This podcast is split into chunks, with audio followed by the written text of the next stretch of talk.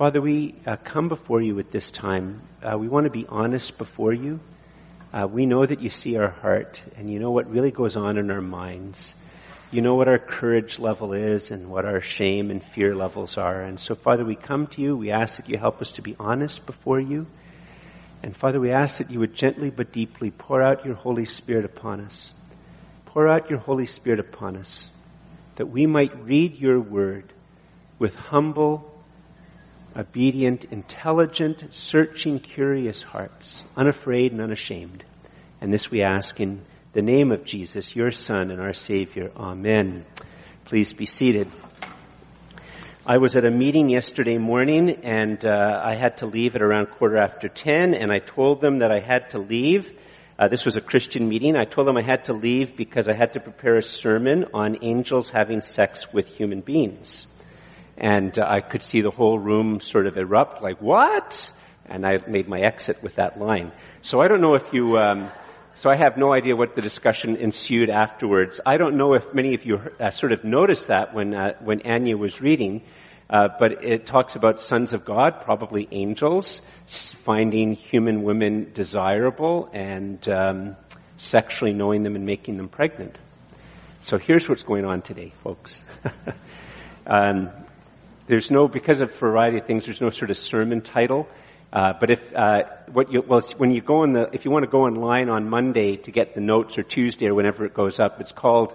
Uh, but what about dot dot dot? Um, over the last few weeks, we've been going through the first eleven chapters of Genesis, and uh, there's been several times where I've sort of done something like there's a bit of a timeout here. We're not going to discuss this question this week. We're going to sort of gather up a group of questions and uh, and just questions about the text, and we're going to try to look at them sort of all at one time. So, for instance, uh, some of you might have wondered when we were doing, the, and so we're going through the first 11 chapters of Genesis, that talks about creation, uh, seven days, uh, Adam and Eve, Cain and Abel, uh, polygamy, uh, the flood, the Tower of Babel. Those are all in the first 11 chapters of Genesis. Uh, it's a very, very important part of the Bible. So some of you might have wondered uh, in Gen- when we did Genesis 4:14, uh, which is you know Cain kills his brother Abel, and then God uh, God says that there's going to be uh, he has to be a wanderer on the earth, and Cain is worried that people are going to kill him. And people might say, well, at one moment, if there's only Adam, Eve, and Cain and Abel, who is Cain worried is going to kill him? And some of you might wonder why three verses afterwards it says that Cain marries somebody and you go, what? And then he makes a city for people to live in, and you go, what? And then you come to chapter 5, and it tells you that Adam lived 930 years. And it gives a, a list of 10 people, and, and nine of them it gives you their ages, and they're all in the 900s or the high 800s, including Methuselah at 969 years old. What? And because it goes like Adam had this son and then this son and then this son, um, Orthodox, ultra-Orthodox Jews use that text to calculate when the earth began, when it was created. Is that the right way to read the Bible? And now today, we have this really weird text that seems to talk about angels having sex with women. And that's on top of the text then, just before the text which Anya then read, which is the beginning of the story of the flood. So did a flood really happen? Was it a universal flood that killed all things? We're going to look at those things. It's a bit of a different type of sermon, um, but um, we're going to look at those things. I want to tell you what my goal is. Could you put up the scripture text? Did you type, type up the scripture text? So here's my goal in this sermon. This is my, uh, here we go. This is uh, a Bible text. It's from 2 Timothy uh, 2.15. And uh, Paul is writing it to Timothy. Uh, those of you who know anything about the, uh, maybe you might, some of you might know that Paul wrote 2 Timothy while he was in jail. And he knows this time he's going to die, and he's correct. Uh, sometime after he wrote that, he was martyred under Nero. He was killed by Nero and the Emperor Nero. And so Paul, 2 Timothy is a very precious letter. It's his final words of instruction to a pastor looking after churches. And in that he said, do your best to present yourself to God as one approved, a worker who has no need to be ashamed, rightly handling the word of truth. It's a very, very precious verse, and that's in some ways what my goal is. Um, and so here's the first thing. It's gonna, I'm gonna sound like it's, it's coming a bit of an odd way with this text, but I just want to be a bit humble and transparent before you. Not that I am, I'm not trying to be humble and transparent other weeks. But, uh, one of the great problems I had after I became a Christian and for a long time in my Christian life was a certain type of Bible teacher. And they just seemed to, you know, when they talked about the book of Revelation, they just seemed to be able to pick out all these facts that were going on in the world and I felt I could never talk about anything like the book of Revelation because I was too stupid to know all of that stuff. And, and I heard a whole pile of people and talk about things like in these first 11 chapters of Genesis, and they seemed to snatch biology and geology out of their hat to try to make it look like the Bible is saying this and saying that. And I'll be honest, I would read those things, and part of it I was well, part of it I just felt like I'm too stupid to know all that stuff. How on earth could I ever talk about the Bible if I don't have all that other knowledge? And then the other thing would often be that, that I'd often think that they were maybe wrong. Occasionally I would then learn something in school or something else that showed that it was wrong.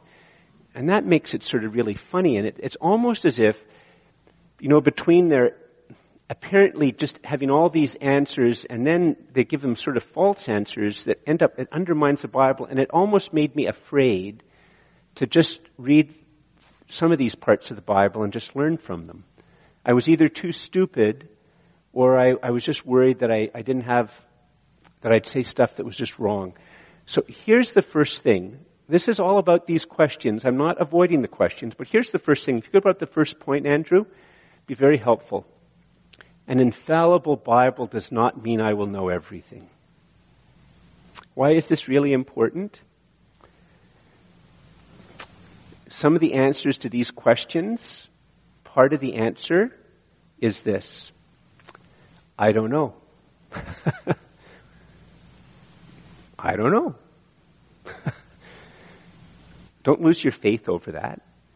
You don't, you don't lose your faith over that. And see, this is a bit of the danger of people who can be way overconfident with systems and supposedly, apparently tying together geology and this and this and this and this is that sometimes, and by the way, an infallible Bible, you see, I'm, I'm talking about for those of us who believe that like miracles happen and that that God speaks to us through His Word. It's not just a collection of symbols. It's not a collection of myths. It's not human beings trying to reach God with their own best thoughts. It's not just Christian symbols, which are the Christian symbols and pagans have their symbols and Hindus have their symbols. No, for those of us who believe that for a variety of reasons that the words that God had preserved, written and preserved were ultimately the words that he wanted here so that when we hear this, we are hearing God speak. It is very easy for us to quickly go from that to somehow or another think that we have to have all the answers.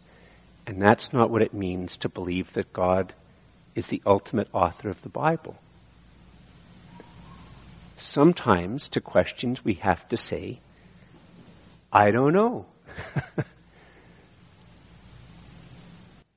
you know, it's actually a sign of the fall. Those of you who were here a few weeks ago, you might remember that, and I keep sort of talking about this in different ways. The very, very primal problem for human beings is that they desire to be like God. And sometimes all religion does is give religious veneer and justification to our attempt to be like God.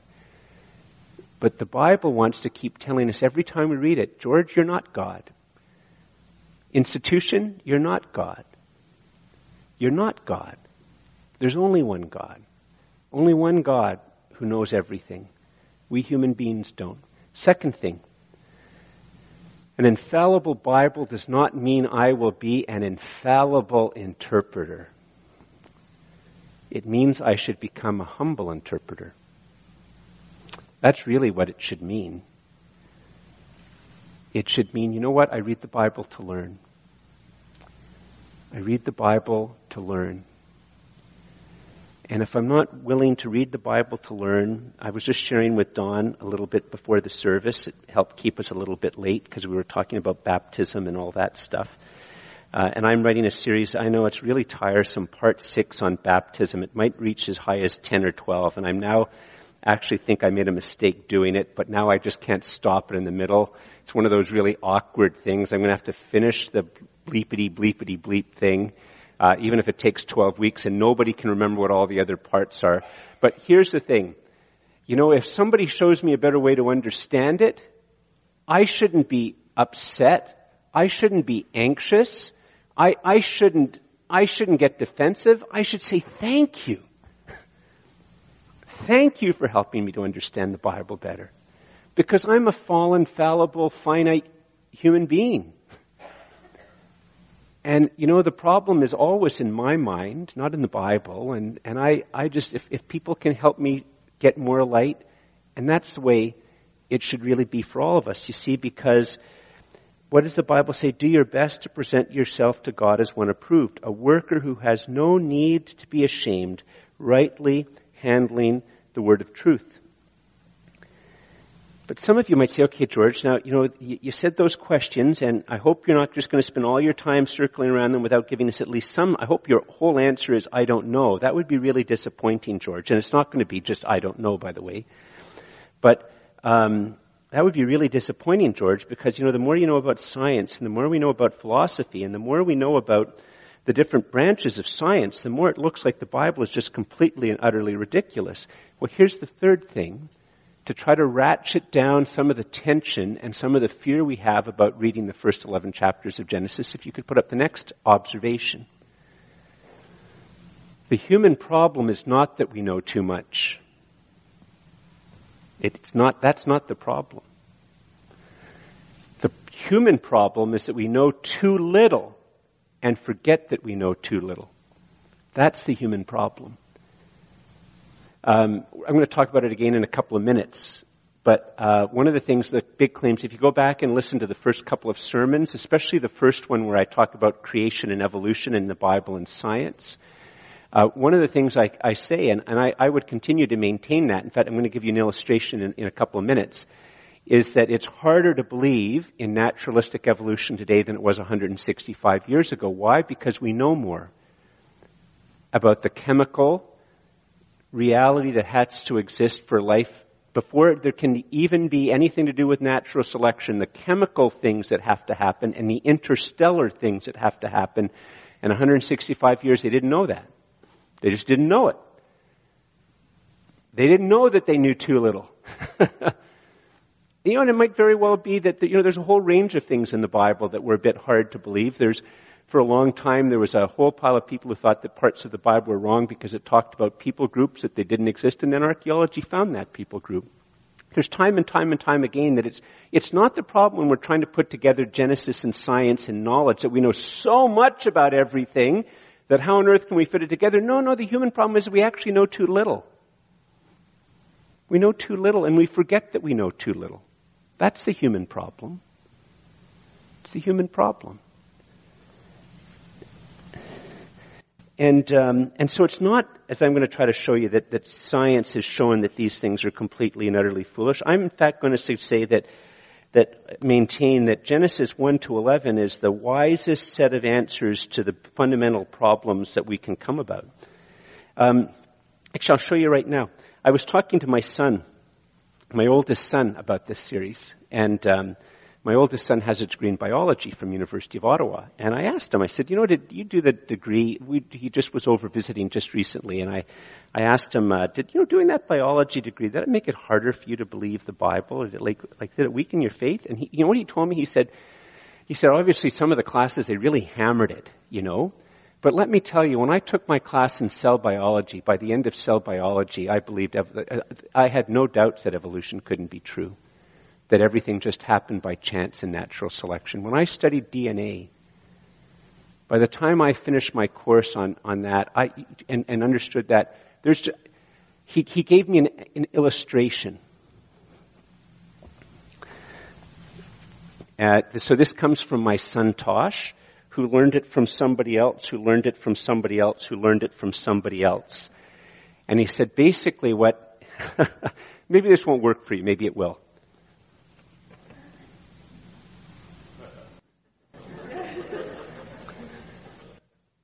And uh, those of you listening to it online, I've just held up a, a foam board that has poorly written, because I'm a terrible printer, this message wrote itself.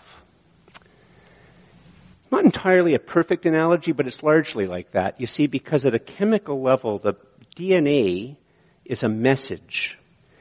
And my son Tosh said, it's really, a, you know, nobody believes this, right? I mean, obviously, no, can, those of you who know my printing know that I wrote that, right? That it's written by, a, you know, messages don't write themselves. He said, here's the thing I understood about, after I took the course in DNA, is that not only does that chemical basis, which is ultimately a message which helps to, to program and build cells and life forms, not only did that have to happen by chance, he said it'd be exactly as if a CD with a message happened as a result of an explosion or a series of processes. But he said that's only half the problem. Because there has to be something to read it. So he said, they're really telling me that I have to believe that a CD could happen by chance and a CD player could happen by chance and that the CD would go in the CD player. He said, how can I believe that that happened just by chance? All before natural selection. We'll leave that up here for you to ponder it. I'm sure some of you will have a better way to make an analogy about it. Why am I saying that? Uh, if you could put up the next point. And I'm still getting to these questions, by the way. I really am. I hope you're finding this helpful. The choice before me is, am I willing to suffer for the gospel or will I be ashamed of the gospel? Now, why am I saying that? I'm saying that because I know from talking to people in coffee shops that if they start to suspect that I have some doubts about naturalistic account of evolution, they believe that I'm stupid fact, I've been told that. I'm told not only that I'm stupid with a low IQ, they'll ask me if I've lived my life under a rock, if I've ever attended any type of university, do I know anything at all? So am I willing to actually let something like that slip? Am I willing to be thought a fool for Christ? That's the heart problem with interpreting these texts. Um, you see, here's the other side of this diagram, and um, just very, very briefly, there's two circles if you can't see it, and uh, the circle on my uh, on the left says this Bible teaching stuff. Oh, there you go, a better one up there. This is old school, right? And uh, the other one is what Canada teaches. And I, in mine, I, I, just, it's only because I'm terrible drawer. I'm not making any comment about how big the intersection is, but basically one way to understand the Bible and, and how it relates to the world is always this.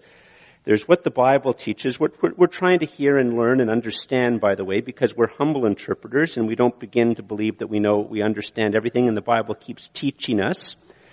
And there's something that Canada teaches, on the same types of things. And, and whatever, you could take out that country, you could put, you could put Kenya, you could put China, you could put uh, South Korea, you could put North Korea. And the, the intersection, there'll always be a big or a small section here. And here's always the discipleship question, you see. Because it's very easy for us, and this is what happens when we get embarrassed about the first 11 chapters of Genesis. Why are we embarrassed about the first 11 chapters of Genesis? It's because this part, what Canada teaches, says the first 11 chapters of Genesis are nonsense or evil. I was sharing with somebody in a coffee shop that part of the text I was looking at this week has the word covenant. And he literally flew into a rage at me and said the idea of chosen people is the worst idea in the history of humanity. It has caused more violence and hardship than any other idea and stormed away. I have great times in coffee shops sometimes. and, you know, and so, but, you know, some of us might just have a sense that if we bring up certain ideas like that, that's how people are going to react. So what happens in our discipleship? We only talk about this. We only talk about, you know, so it's like those of us involved in social justice ministries, it's easy to talk about something like sex trafficking, because everybody and their dog's opposed to sex trafficking. Right? It's easy to talk about slavery because in Canada, everybody and their dog is opposed to slavery. It's very hard to take Genesis 1 and 2 seriously and talk about trans issues or same-sex marriage or abortion. Why? Because that goes outside of here. This side of it has one view, and this side has a different view. And so I guess the thing about this is uh, there's a bit of a gut check when we read the Bible, and I want to just tell you, I'm not embarrassed about the Bible. I'm not ashamed. I pray about it all the time. One of the things I pray about as I'm preparing my sermons is I pray that, uh, and this is one of the things you can pray about for me as well. I, I pray that I will understand and hear the objections and the Iraq reactions of Canadians if they were to hear this text and they were to be honest with me, like my friend was honest with me when he flew into a rage. He was being honest with me. He wasn't being polite, but he was being honest. And there's lots to be said for honesty, isn't there?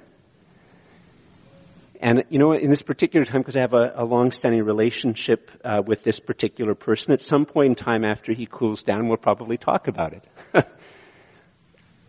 and um, but you know, there's this um, I pray that God will both help me to hear the different questions that people would have about the Bible, and then I also pray that God would make me unashamed of the Bible, and unashamed of the gospel, and unashamed of Jesus. Because many of us are ashamed and afraid of the Bible because it will mean that we have to say and believe things which a lot of Canadians or our friends or smart people or people, that we respect will look down their nose at us. Remember I said my main point of this whole sermon is to say, to be able to have do your best to present yourself to God as one approved, a worker who has no need to be ashamed, rightly handling the word of truth. So, um, what about some of these questions? I'm going to start to give you some, some, some insights about some of them as well. Like, who did Cain marry? Um, did Noah live, did Adam live 930 years? Was there a universal flood? Here's the final little, little bit of background before we, we, I give you some of my answers. If you could put the next point up. When discussing worldviews, there is no perfect answer but there can be a best answer. So that, that's a bit of a general truth, but I, what, what I want you to understand is this. So we're going to look at the very, like, let's look at these first three questions. Uh, who was Cain afraid would kill him? Who did Cain marry? Who lived in Cain's city? Now, the first part of it is, I don't know for sure. Why do I not know for sure? Aren't you supposed to know for sure? No, no, I'm not, I don't have to know for sure because just because I'm a Christian doesn't mean I know everything. I'm not saying that to dodge it. I'm just saying, I, in fact, if you read like very faithful commentaries, uh, you read, for instance, Derek Kidner's commentary, very, very faithful academic, and he can get, he gives you three or four or five different possible answers to that particular question. I'm not going to summarize them all. It's not a seminary class. But here's the thing. Every system of thought has to deal with a version of this question, whether we realize it or not. You know why, why every system of thought has to deal with it? Because we're all here in the room. Because human beings exist. So it's not all of a sudden as if, George, the answer you just get, you're going to give me in a second about Cain and Abel, I don't know if it's a very strong answer. And I might say, well, yeah, you know, maybe it isn't a very strong answer, but you know what? If you look at all the other answers, all of a sudden my answer might look like the strongest. Because you see, in a sense, Buddhism has to account for the fact that people exist.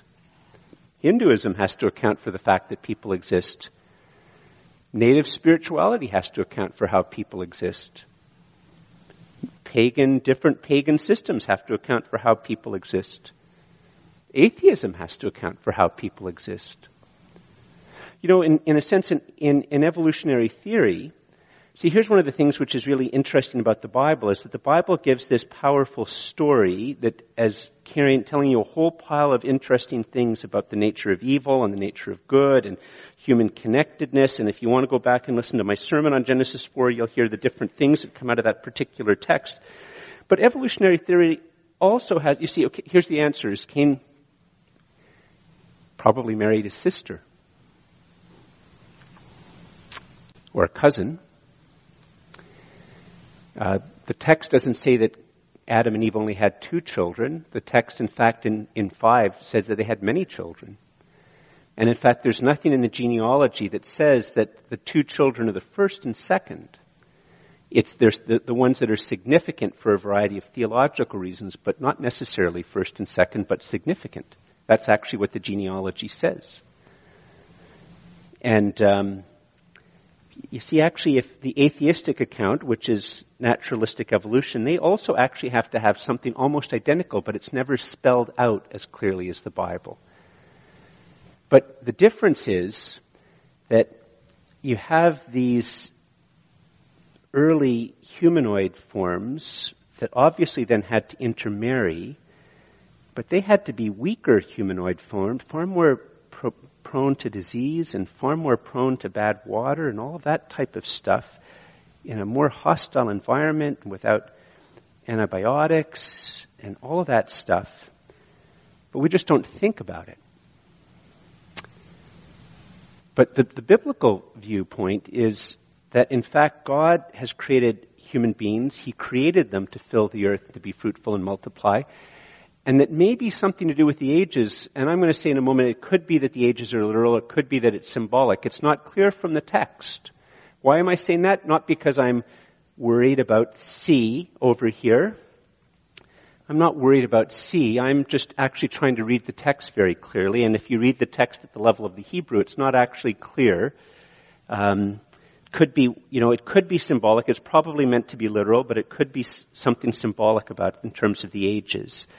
But the whole picture is something very different. It's as if the, the biblical picture is that Adam and Eve are made perfect that they're the very beginning of the human race, that God not only made them as the beginning of the human race, but it was, they were designed to be fruitful. They were designed by God himself without any sin to multiply. And that maybe there is something then about these ages. Maybe there is something about life before the flood. And, and, and so there's just, things within it, like it, it's as if you look at a river and I don't know, it's, you know, if, if you had a, had a river that begins and it's a big, big, strong red, uh, river, but as it, as it's going inland into a desert, it gets weaker and weaker and weaker and more and more consumed because it's, it's a desert and, and the moisture's just going out. But at the very beginning, it's a powerful flow. And that's the, that's the picture of, of, of what happens in the biblical thing. Of the very beginning, there's this, this onrush of life. And you know what? If you look at it, some of you are disappointed in my answer, but you know what? It's actually a pretty plausible answer. And if you now go back and you read Buddhist and Hindu mythology and pagan mythology, and you consider the whole problems of atheism having to believe this, you know what? The Bible looks like a pretty good answer. You know, especially if Adam and Eve lived so long and they had so many children, there are people around. And it's possible they have cities. Here's the, um, here's the other thing I want to say. If you could put up the next point, this is sort of like the big thing. If you just get, if you don't get anything else out of the sermon other than that my point is to do your best to present your, yourself to God as one approved, a worker who has no need to be ashamed, rightly handling the word of truth. Here's what I want you to really get. As we are gripped by the gospel, God forms unashamed and unafraid readers who read the Bible with humility, faith, obedience, curiosity, intelligence, and imagination. Because there's all sorts of other things going on here in the text in terms of our imagination. And um, you know, the reasons ultimately I'm a Christian, fun, fundamentally they have to do with Jesus, but more than Jesus and His resurrection, it's the, it's the wisdom of the Bible, it's the witness of the Holy Spirit, it's, um, it's the many arguments for the existence of God, it's the problem of the alternatives. Like, the longer I read, I mean, one of the interesting things about this particular fellow who, who blew up at me at the coffee shop, he and I had a conversation once about, about this, and, and, um, he actually acknowledged this. I, I told him that I read more non-Christian stuff in one week than he's read in two or three decades. Sorry, I read more non-Christian stuff in one week than he reads Christian stuff in several decades. I'm not saying that because there's something special about me. It's not that there's something special about me. But you know, it's, it's not that I've lived under a rock or that there's wise Christians who live under a rock, but you, the more you can study these things, the more confident and assured. My son taking biology at university made him more firmly believe in the doctrine of creation, not less. And so I just want to really encourage you not to be afraid of the Bible. Here's a couple of other things about these particular texts.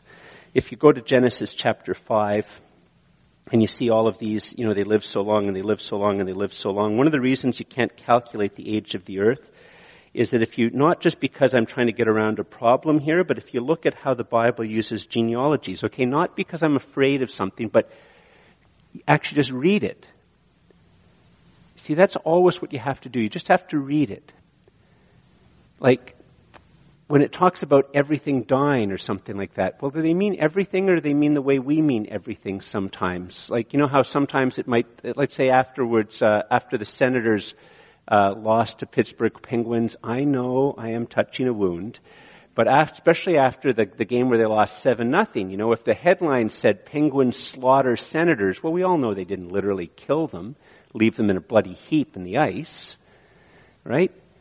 So it doesn't mean that language is simple, but how, how do you figure that stuff out? Well, you don't, you don't just sort of try to pick an answer which won't offend Canadians, but you, you just try to understand the whole text. And what does the text say? And so one of the things about genealogies, if you read genealogies, is genealogies are never written like a, like when you go to ancestry.com to figure out, figure out your, your ancestral tree. That's not how the Bible uses genealogies. They use genealogies to connect significance. And they're very, they're very, and the Hebrew allows skipping who knows how many generations. It's just how they're written. It's how the Hebrew is written. It's how you find out by just actually studying it.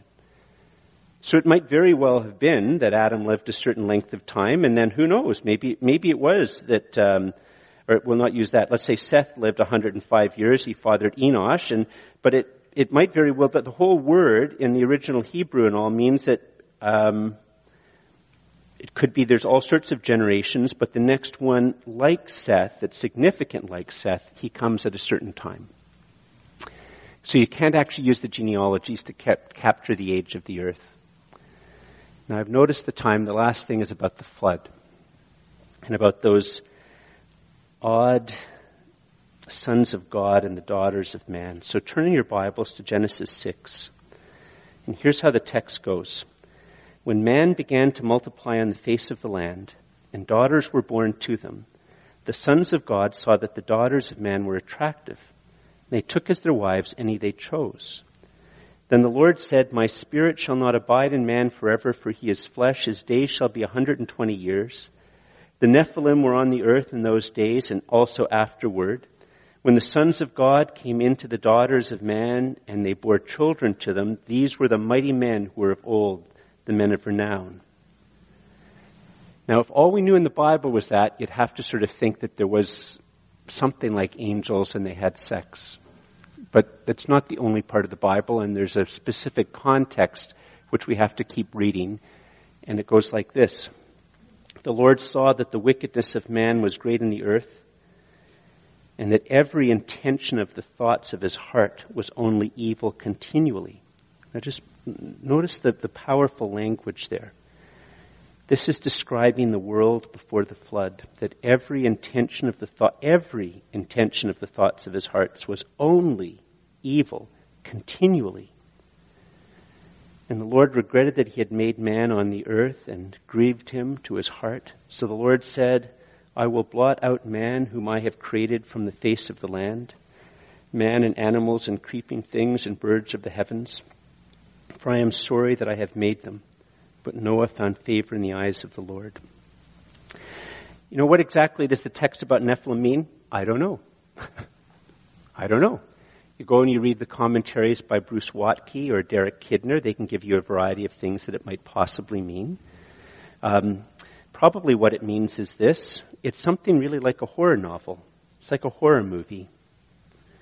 It's describing a world that has almost completely given itself over to, to, to uh, evil, and we'll see in a moment has given itself over to violence. And uh, in the latter part of chapter 6, the Hebrew word for violence doesn't just mean physical violence, it means emotional violence, intellectual violence, relational violence, social violence, like violence in its most comprehensive, holistic sense of, uh, of direct, willful hurting to destroy, to diminish. It means it in the most comprehensive way. And so whatever's going on here, and it's not entirely clear, it, it's something which is evil. So it's not referring to angels, it's referring to demons, which we learn about throughout the rest of the Bible. And probably what it's, uh, you know, in the in the, the Gospels, those of you are familiar with uh, the Gadarene demoniac, and if you go back and read the stories about the Gadarene demoniac, one of the things it says about the Gadarene demoniac is that they tried to put chains on him but he would fly into these rages of strength and break his chains and nobody could bind him. Imagine what, what the text is probably talking about is demonic possession, like the Gadarene demoniac. And it's really just like the types of horror movies that some people like to watch.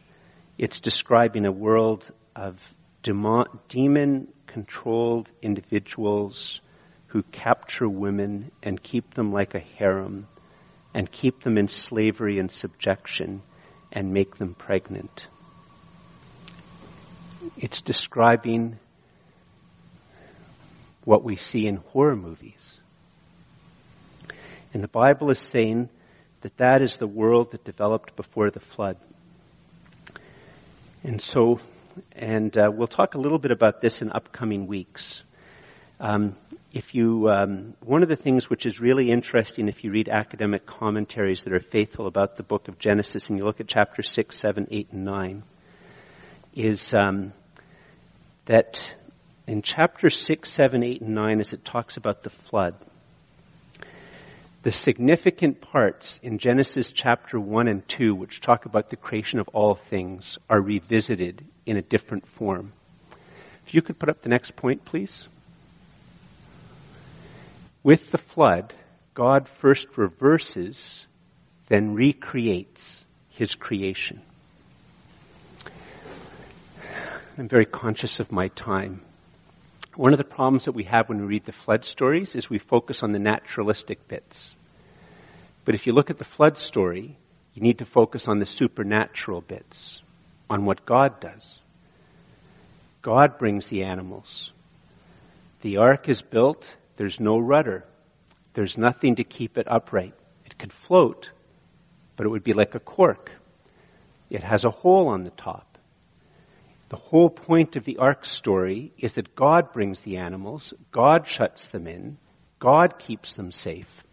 When it talks about the floodwaters coming, it doesn't try to describe it in any type of naturalistic way whatsoever. It uses a very, very odd phrase that the celestial waters come on earth. And if you go back and you look at the beginning of the book of Genesis, Genesis chapter 1 verse 1, which talks about God creating all things out of nothing, in the very next verse, it says how the waters are over the entire earth and there's chaos and the Holy Spirit hovers over the waters. And what we see in the flood, what you're seeing described in the flood is as if God presses the reset button on creation. and he reverses the creation as part of his judgment. And then he recreates creation. And I think an honest way of reading the Bible, and I, Christians can differ on this, is just as God creates all things out of nothing, it's hard when you're reading Genesis 6, 7, 8, and 9 to know what parts are specifically naturalistic, but everything in the text is focusing on it's as if God reverses the created order and judgment and then he recreates. There's like a new second day, there's like a new third day, there's like a new fifth day, there's a new sixth day, there's a new seventh day, and there's a new Genesis 2 and the institution of the family. And it's as if he makes all of these things new. It's as if he's reset it. And as he resets it, as a recreation, there's this completely new reality where the ages are going to be different the relationship between human and animals is going to be different. And the Bible doesn't tell us about the full things that existed before the flood.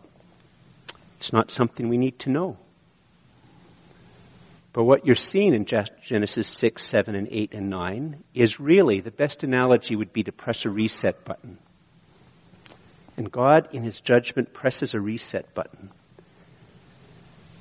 And because He's seen the problems, just think about it for a second. Like, look what this is telling us in a very, very powerful way. What is it that many, many, many people believe? Many, many people believe that if people could just live longer, they'd figure things out and become better. Haven't they heard about vampire movies?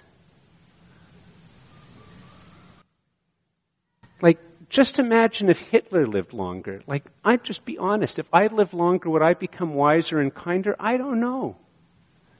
Would I be more filled with pride? Maybe I would be.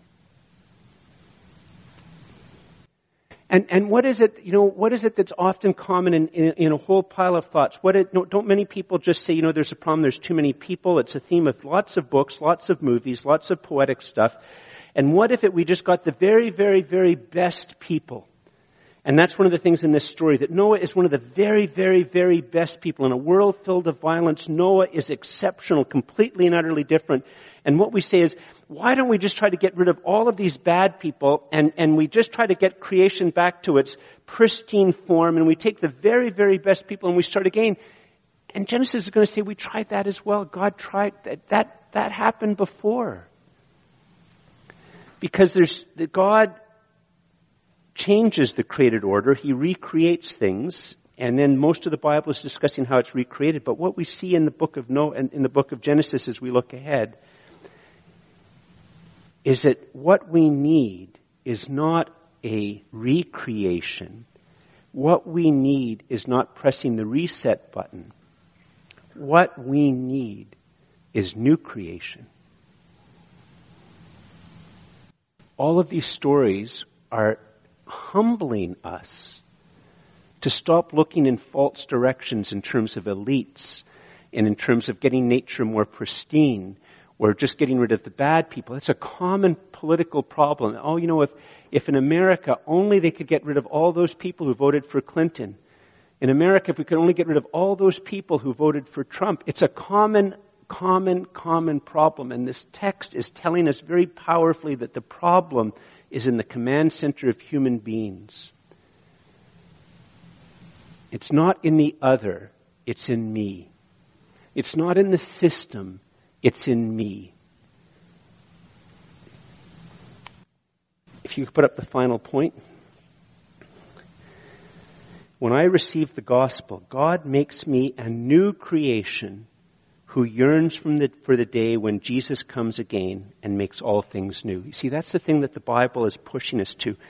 It's constantly humbling our, our pride, our arrogance, it's humbling our desire to be God that makes other people other, that makes us think that somehow or another we're special, that, you know, that, you know, we're, we have the smarter system. You know, the Bible, when, when I say that the Bible's infallible and it humbles us, it's, it's a profound statement that it's not saying that Jewish and Christian people were smarter people or better poets or better writers. It's saying nothing like that at all. It's saying God speaks, not us. And in the gospel, we're telling, it's one beggar telling another beggar where to find bread. It's not telling people that somehow I have better rituals, I have better hymns, I have better prayers, I have, it's not that I have any of these things. I've been given them as a gift by what God has done. And so this whole text is showing us that pressing reset isn't enough. Sin has to be dealt with and God deals with sin in his son's death upon the cross. And when God, we receive the gospel, God himself, I was just sharing this with somebody in a coffee shop just yesterday. I say, and this isn't just ideas, that when you put your faith and trust in God, in Christ, God comes in. The Holy Spirit comes in. And as a pure gift of grace, you are made a new creation that will one day fit when God makes all things new. It's not just words and ideas. The gospel is a power, and God Himself in the person of the Holy Spirit, and ultimately the whole Trinity comes and lives within. We need a new creation, always gripped by the gospel, mindful of the fact that we're not there yet, and that there's still sin that we have to repent of, but it's all ultimately been dealt with by Jesus. It's a new creation that we need, not a reset. Please stand.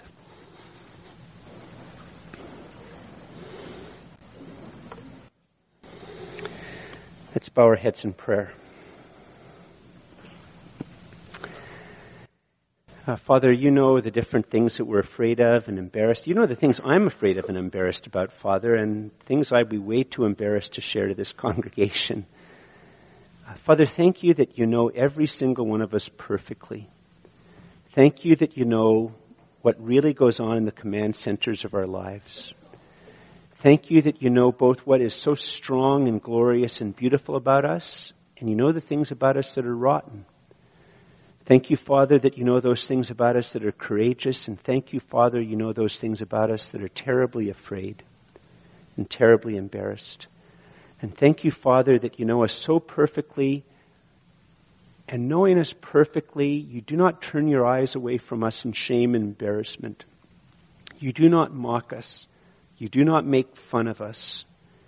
You do not turn your eyes away in disgust but knowing us so completely and perfectly and deeply, yet you love us and desire us to be your child by adoption and grace when we put our faith and trust in your Son, Jesus Christ. So, Father, we ask that you would make us disciples of Jesus who are gripped by the gospel. And as we are gripped by the gospel, that we, Father, will read your word, that we will deal with our shame and our fear, in light of your gospel and being gripped by it, that we might live unashamed, unafraid, free lives and generous lives that bring you glory. And this we ask in Jesus' name. Amen.